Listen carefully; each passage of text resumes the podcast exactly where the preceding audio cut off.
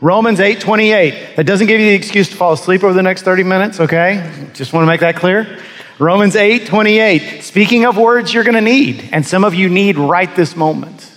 Right this moment, you're, you're, you're going through something that you need to know what God promises about hard times and difficult circumstances. Many of us know Romans 8:28. This is one of the more famous verses in all the Bible. And as we go through this series where we're looking at verses that Christians like to quote often out of context and in ways they aren't really meant, this one we're all familiar with. You might find out it doesn't quite mean what you think it means. Romans 8:28, as many of us know, says, "And we know that for those who love God, all things work together for good." For those who are called according to his purpose. And when we quote that, we often use it as sort of a all-purpose positive thinking kind of message. Don't worry. Don't worry what you're going through. God works all things together for good. It's going to be okay. And that's true. We'll say things like, you know, whenever God closes a door, he opens a window, which is not in the Bible. I, I want you to know that. But, but that's what we seem to mean when we quote Romans 8:28. Don't worry. See, you think this is bad, but it's actually going to turn out for good. But what does it actually mean? Yeah, let me give you a couple of examples of the way we tend to use this verse. When I was a freshman in college, 18 years old, I experienced my first real significant relationship breakup. I, I, did, I didn't date much in high school, and not because I had these high standards, right? Not because I was, you know, Mr uh, you know, I'm, I'm too good for you. Uh, I was, put it this way, we didn't use the term friend zone back then, but I, I, I, got my mail there. You know, that's where they sent my mail. Uh, I, I, had a lot of very attractive friends, right? Their moms loved me. The girls were like, hey, he's a good guy. So, you know, uh, you know, the joke I like to tell is they called me Don Juan because they said, we Don Juan him. But I'll be here all week. Um, but then I get to college, and I mean, literally before classes even start, I've got a date with a girl that is the exact kind of girl who would have been my good friend in high school. And I was really excited. I was thinking, college is going to be way better than high school. And then halfway through the semester, you know, Christmas is approaching, and I'm realizing she's about to break up with me. I mean, I haven't really been through this before, but I can tell I'm not a, I, I, I'm, I don't need to be a genius to be able to tell something's about to go down. And you never saw an 18 year old boy pray so hard. Lord, do you want me to go to missions in the Congo? I'll do it, whatever. Just don't let her break up with me. And then she did anyway, in spite of all my prayers. And, and it didn't even break up with me while classes were still going on, which would have been better because then I could have gone back home to my dorm. But no, she did it over Christmas break, which meant that I had to drive three hours back to my parents' house where I was staying for Christmas break, you know, punching the dashboard all the way home. And I look back on that and I thank God for it because, I mean, not because she was a bad person. She was very sweet, very a genuinely good person, wherever she is today. I, I, with all my heart, hope she's very, very happy. I'm just glad she's not happy with me. Because three or four months later is when I first met Carrie, standing in the, in the Baptist Student Union. And within a year, I mean, almost a year to the day after that breakup, is when I, we had our first date. Things worked out. And we think that's what Romans 8 28 means. If I somebody dumps me, well, that's because there's somebody better right around the bend, and I just need to be patient. Or I'll give you another example. I've got a, I know a man who was a very successful businessman. He was rising in a, in a major corporation that I, you all would recognize if I named it. Uh, and a couple of his associates, his colleagues, came to him one day and they said, Hey, listen, we think we could start our own business. Are you in? And he said, Yeah, why not? And so the three of them, you know, raised the capital, started their own business. It did really well. A couple of years down the road, this business was booming. The two partners come to him and they said, "Listen, uh, thank you for helping us get this off the ground, but we don't really share your values, and uh, we want to go in a different direction. So sorry, but you're out." And so this guy, my friend, who's you know hard worker, always gave his all to his career, suddenly he's unemployed. Some of you know how that feels. That's devastating. But in order to get him out, they had to buy his shares, which meant a lot of money.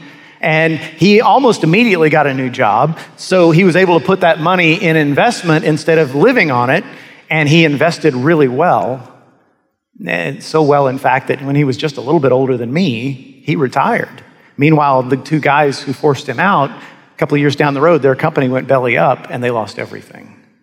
Now we think that's what Romans 8:28 means. If I get fired, it's because God's going to give me something even better and I'll be able to look back and say, "Aha, you thought you got me, but I came out ahead." Is that really what Romans 8:28 means? It happens sometimes. It happened for my friend. But will it happen? Does Romans 8:28 mean that always happens for a child of God? Well, you've already heard Romans 8, the broader context. This is important because, as I've said all through this series, whenever you look at a single verse of Scripture, you don't really know what that Scripture means until you've done at least three things. You, you ask, number one, what do the surrounding verses say? These three questions to keep us from taking Scripture out of context. What do the surrounding verses say? In other words, what does the whole chapter mean? Number two, who was it written to? The people who first heard this. What did they think it meant? Because it's not going to mean something to you that it didn't mean to them. God didn't write any verse of scripture just for us in 2021, it's for all time. Number three, does your interpretation agree with scripture as a whole? In other words, what does the whole Bible say? You're, if you find something, if you find an interpretation of a single verse and it's contradicted somewhere else in the Bible, then you're wrong because God does not contradict himself. So again, you've already heard chapter 8 all earlier in the service. Now, let's look at a few verses in, in and around. Verse 18. In, in, chapter 8, verse 18 is, is where Paul's uh, mode of thought kind of shifts in a different direction. And he says, For I consider that the sufferings of this present time are not worth comparing with the glory that is to be revealed to us. Your sufferings, my sufferings, are going to be worth it someday. God's got something planned further down the road that's going to make all of this make sense. Verse 19. He goes on and says, For the creation waits with eager longing for the revealing of the sons of God. As you heard earlier, he even uses the, the metaphor of childbirth. The whole earth, whole, whole earth, he says, is in the midst of childbirth. Now, in this room, there are people who have given birth to a child. There are also a lot of people, including me, who are very glad they will never give birth to a child, right? Yeah, that's right. We are just thankful that God didn't put that burden on us because we know there is intense pain involved. But here's the thing every time I've ever visited a woman who's just given birth, and I've had that opportunity not only with my wife and, and with family members, but church members, I've never once had a woman say to me, Man, that was a mistake. I've had them say, That was really painful. My sister in law, Bev, said, God must have been really mad at Eve. I've never forgotten that. but all of them, they're holding this little baby and they're saying, Yeah, that was worth it. That was, that was, that was a good thing that we did. All this pain produced something beautiful.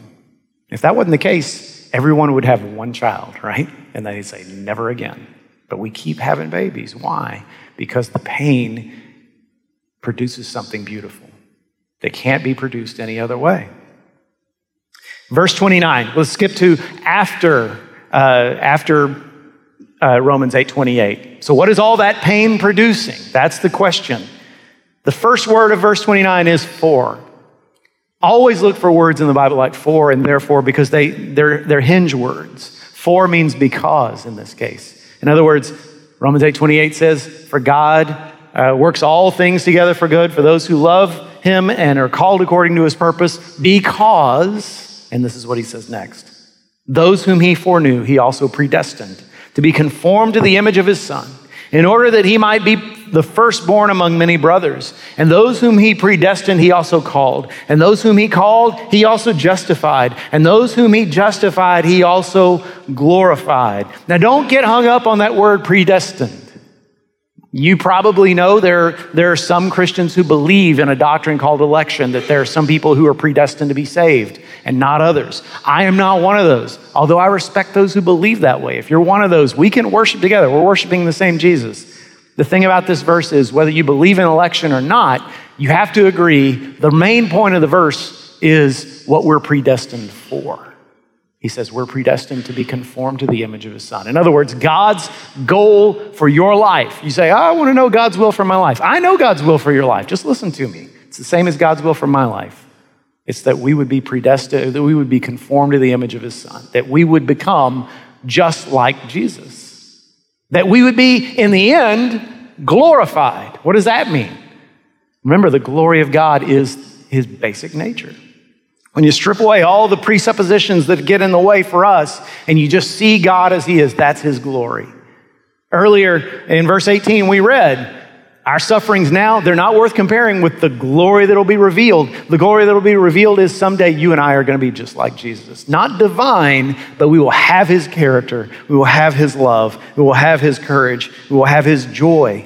And, and you might say, okay, Jeff, that sounds great, but I'm not that spiritual. And right now, all I really want is, uh, you know, to get over this breakup, to get a new job. Why can't we focus on that? Here's the thing God is the source of all good things.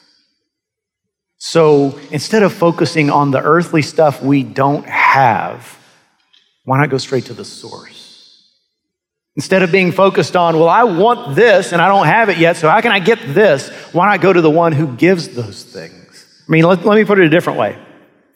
Who do you think made beauty and laughter and pleasure and love? God made those things. We didn't invent them. The devil didn't make them. God made them. He's the reason a good meal is so satisfying. Have you ever thought about the fact that God didn't have to make food taste good? I mean, if everything we ate tasted just like overcooked, boneless, skinless chicken breast, dry as dirt, right? Tough as a boot, everything we ate tasted just like that, you'd still eat. You know why? Because you got to live. But God didn't do that. Instead, He made this vast variety of all these incredible flavors that you can enjoy. Why? Because He's saying, Here's my gift to you. Look, here's joy, here's pleasure, here's, here's enjoyment. That's what I can give you. He's the reason why we catch our breath when we hear a song that's sung beautifully, like we just did. Here's, here's why an exciting story, whether it's on the screen or on the page or just your friend telling the story, it gets your heart beating faster. You can't wait to hear how it ends. And, and afterwards, you think back on it over and over again. It brings you this pleasure. This is why when you haven't seen somebody you love for a long time and you see them and you wrap your arms around them and you just hug them, it feels so good.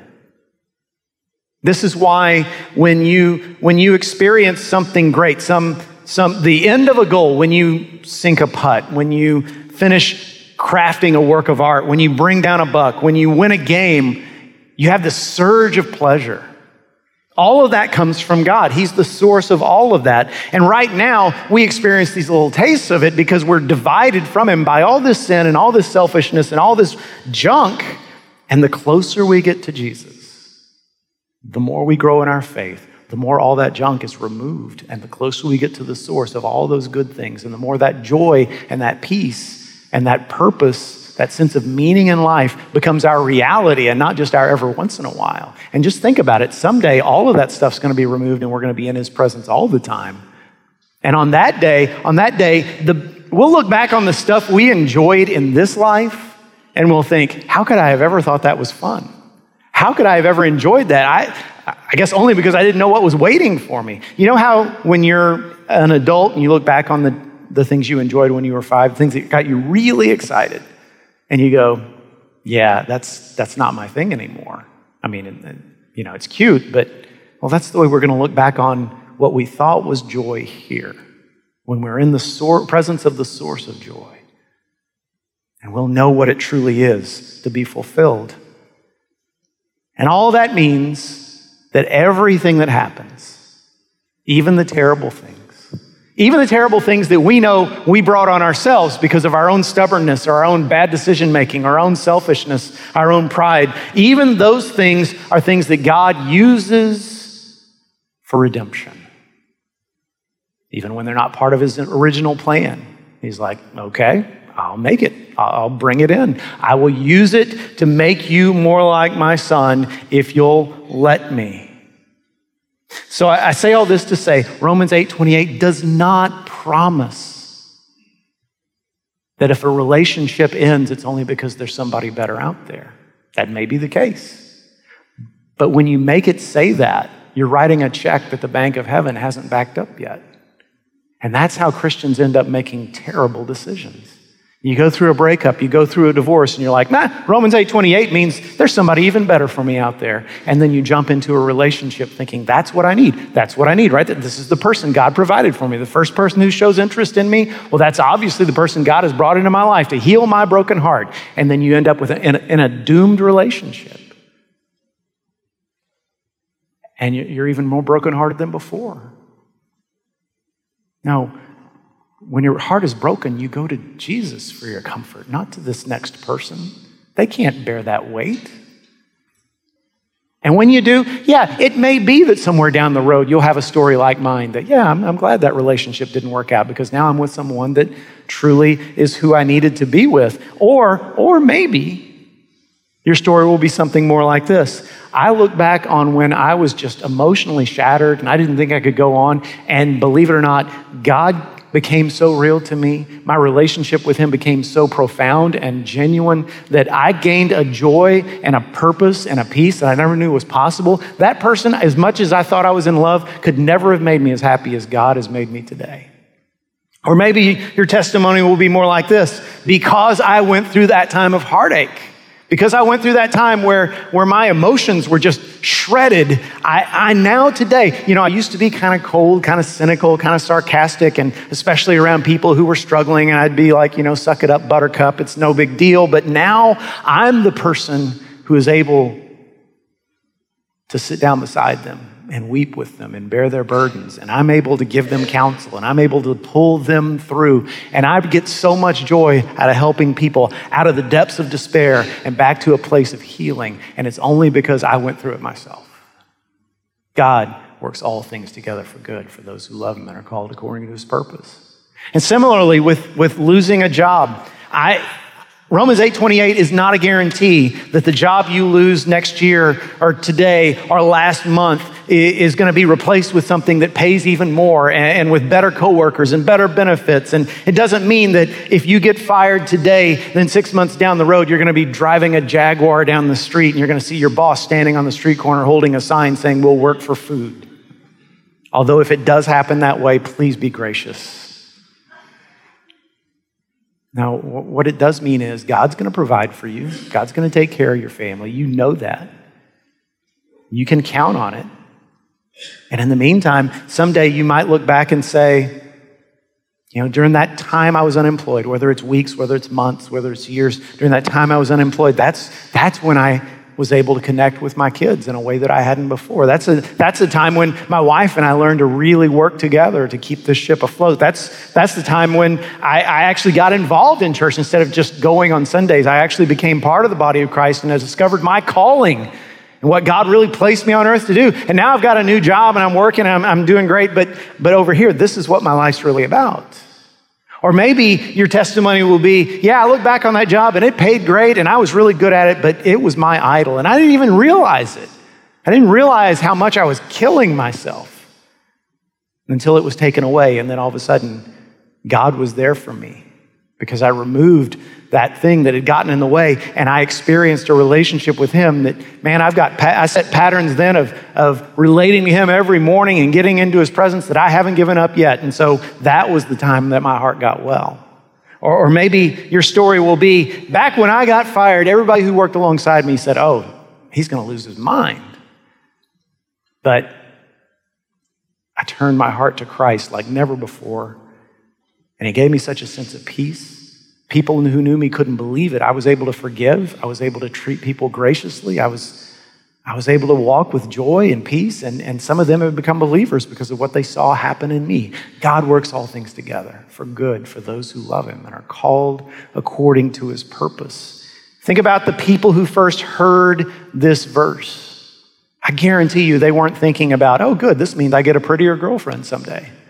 Oh, this means I'll get to retire early. Now, these people lived in Rome, the biggest city in the world at the time, and a city where if you were a Christian, you were, you were a weirdo at best to your neighbors, and you were probably a traitor to your people in their eyes. And tough times were coming. I mean, just a few years after Paul wrote these words, Nero becomes the emperor of Rome. And he unleashes the worst persecution the Christian church had had up till that time, the first time they're ever the target of the Roman Empire itself. So you think these people needed to know that God's timing was just right, that they needed to know no matter what happens to you, my plan will not be defeated. As the song we sang earlier, I cannot be stopped. I'm going to carry you through. And there's a larger, more sobering truth. As you expand out to the whole Bible, what does the whole Bible say about this? And we see over and over again in the lives of God's people, you have to have a lot of faith to believe this stuff. You know, TV shows, you get a problem and it's wrapped up at the end of 30 minutes or an hour.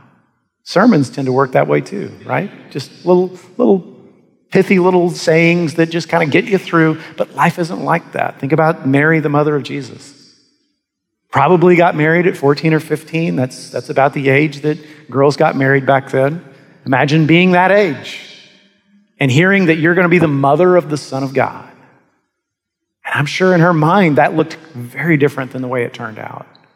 In her mind, as a good Jewish girl, it meant he's going to be the Messiah. He's going to sit a throne. I'm going to be, I'm going to be the queen mother. I mean, right now, I'm, I'm here milking this cow from my parents. Someday I'm going to sit on a throne next to my son with a crown on my head, watching the nations bow before him. It didn't go the way she thought it would. Think about, think about I mean, the child was still an infant, and the king of a nation comes and tries to kill him. And they have to flee to northern Africa as, as refugees. They live in the kind of poverty you and I will never understand. And, and scholars believe that Joseph probably died while Jesus was still at home, was still a boy. And then to make matters even worse, when he's about 30, your oldest, Jesus, the one who's supposed to take care of you when you're old, he walks away, says, Goodbye, mom, I'm starting my ministry. Which doesn't mean he goes off to be a king. No, he goes off to be a wandering, unemployed, homeless teacher. Anybody here, any parent here say, Yeah, that's what I want my son to do?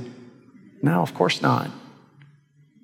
Jesus goes off, and all they hear is word about, okay, yeah, he's doing miracles. Yeah, he's got people following him. But the people who are in charge of our country think he's demon possessed. They think he's lost his mind. At one point, John 7 says Mary herself went to bring him home, thinking he's, he's a danger to himself. We know that Mary was there the day he died. Imagine, can there be anything worse as a parent than watching your own child die? I can't imagine anything worse. Acts 1 says, the last time we see Mary in the Bible, Acts 1 says Mary is in the upper room with the apostles and those early Christians, that small group of people who still followed Christ.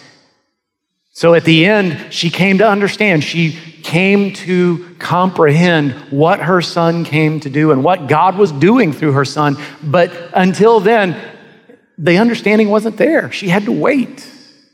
She had to wait for the resurrection, for it all to come together and make sense. And sometimes it takes even longer for Romans 8:28 to start to make sense to us. Hebrews 11 a lot of Christians know is God's hall of fame. That's what we call it, not him. But Romans, uh, but Hebrews 11 is, is the story of faith, is God's telling story after story of people like Enoch and Noah and Abraham and Sarah and Rahab and Moses and all these people who've exercised this incredible faith. And God says, look at this. This is what faith looks like. And right in the middle of the chapter, the author of Hebrews goes off in this tangent, this beautiful tangent. Verse 13, he says, These all died in faith, not having received the things promised. They died without understanding everything. Everything they'd been promised hadn't yet been fulfilled. Now, I don't want to get ahead of myself because next week I'm going to talk a lot about the prosperity gospel and preachers who tell you that if you have enough faith or the right kind of faith, then God's always going to give you what you want.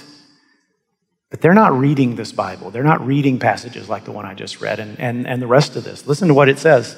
But having seen them, the promises, having seen them and greeted them from afar, and having acknowledged that they were strangers and exiles on earth, For people who speak thus, make it clear that they are seeking a homeland. This world is not my home. I'm just passing through. If they had been thinking of that land from which they had gone out, they would have had the opportunity to return. But as it is, they desire a better country, that is, a heavenly one. Therefore, God is not ashamed to be called their God, for he has prepared for them a city. There is something yet to come. For those of you that are my age and older, or those of you that listen to classic rock, uh, I still haven't found what I'm looking for. The song by U2, remember how big a hit that was? That's about this verse right here. You know that? I still haven't found what I'm looking for, Lord. I am chasing after you, believing that it's coming. That's faith. That's Romans 8 28. That's understanding that sometimes some things happen in my life that are, that are difficult, and I'm going to have to wait till heaven to understand. I'm going to have to wait till heaven to put it all together and realize, ah, now I get it. Now I see the good that God accomplished. The best illustration I've ever heard of this, and I don't have any more details than I'm about to give you, but I, I heard a story about a, a pastor whose own son committed suicide. And he decided he felt called to do the funeral himself, which is probably what I would want to do as well. And he used Romans 8:28 as his text. And he read it out and he said, "Now y'all, I have to confess I have no idea how this event, my son's death, fits in with Romans 8 28. I can't make it make sense in my mind. I may never be able to in this life. He said, it, it just, it doesn't, I don't see any way this could, that God could work this into good. But he said, you know what? There's, there's many things in this world I don't understand. I don't understand something as simple as how does a ship, a big cruise ship, float in the ocean? and carry thousands of people across oceans. I don't understand. He said, if you, I, I know this, if you pried off a, a piece of the hull and you threw it in the water, it would sink to the bottom. If you ripped out the, the wheel that the captain uses to turn the boat, you threw it in the water, it would sink. Most of the materials on that boat are too heavy to float. So, how is it that you and I can get on that boat and, and sail to the Bahamas? And yet, if you give me a ticket, I'm getting on. You know why? because I trust in the shipbuilder.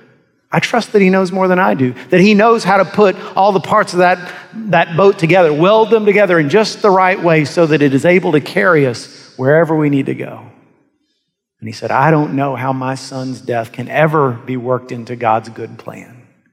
It's clearly not something he willed, it's not something he planned. This is not part of his original uh, uh, plan for my life, and yet I know that he is able to take it and work it in with all the other good and bad things that have happened in my life in such a way that it will carry me where I need to go. And all I have to do, my only responsibility is to get on the boat. Say, Lord, I trust you. Even in a time like this, I trust you. 2 Corinthians 4:17 has become very meaningful to me in these last few years. Paul writes, "For this light momentary affliction is preparing for us an eternal weight of glory." beyond all comparison. Who calls our sufferings light and momentary? Only Paul could get away with that. Because only he can look at you and me and say, Yeah, I've suffered too.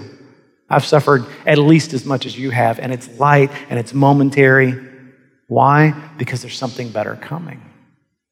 You know, yesterday I, I went out for a run and I, I, decided I haven't done this in a long time. Oh, I'm instead of just running on a flat, you know, as flat as my neighborhood gets, I'm going to go to the stadium and run stands. And I hadn't done that in a while. And that's a really good workout. And I thought, okay, this is going to be great. And I had a goal in mind. I didn't reach that goal, y'all.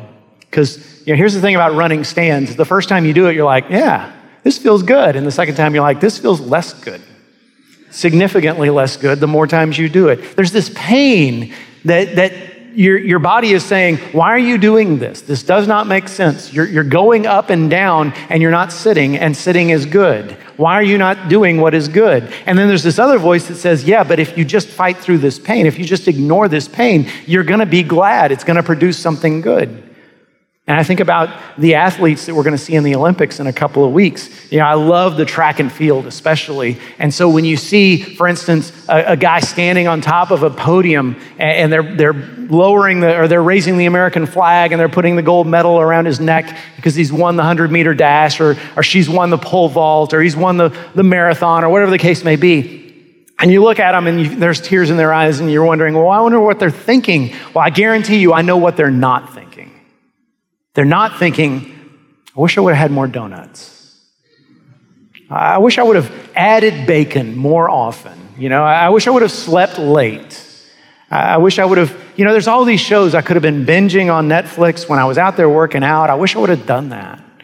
They're not thinking those things because they know that all that pain, all that sacrifice, that's what was necessary to get them here.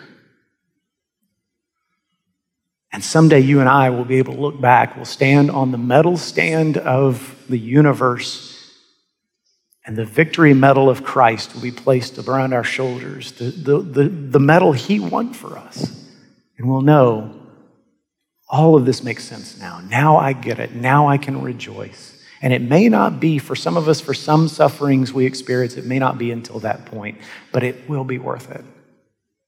And, I know, I know because I've been in ministry long enough, there are people in this room that are suffering in ways I know nothing about. Because that's true in any size room. And you may even be suffering right now in such a way or have experienced something in your past that you say, Yeah, Jeff, but this can't possibly be redeemable. And I get that. But I would, I would ask you to think again about Mary standing at the foot of the cross, seeing her oldest child up there with nails through his hands and feet and his, his skin on his back flayed away and, and just him this, this bloody mess and people walking by shouting and screaming insults at him and spitting in his face. She was watching the most evil thing that had ever happened because it wasn't just the death of her son, it was, it was the death of the Son of God. God came to this world. We didn't have to, and we killed him. And we didn't just kill him, we, we punished him and we humiliated him and we did everything we could to degrade him.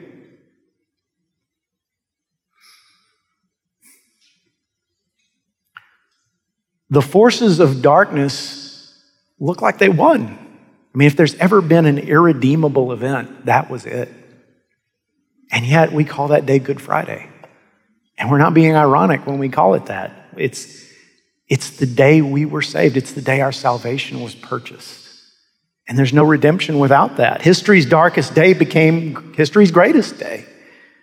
And if he can do that, if he can redeem even that, then he can handle your sufferings, your disappointments, your sorrows. Turn them over to Him today. Let Him take you to the ultimate destination. Trust the shipbuilder, trust the Savior.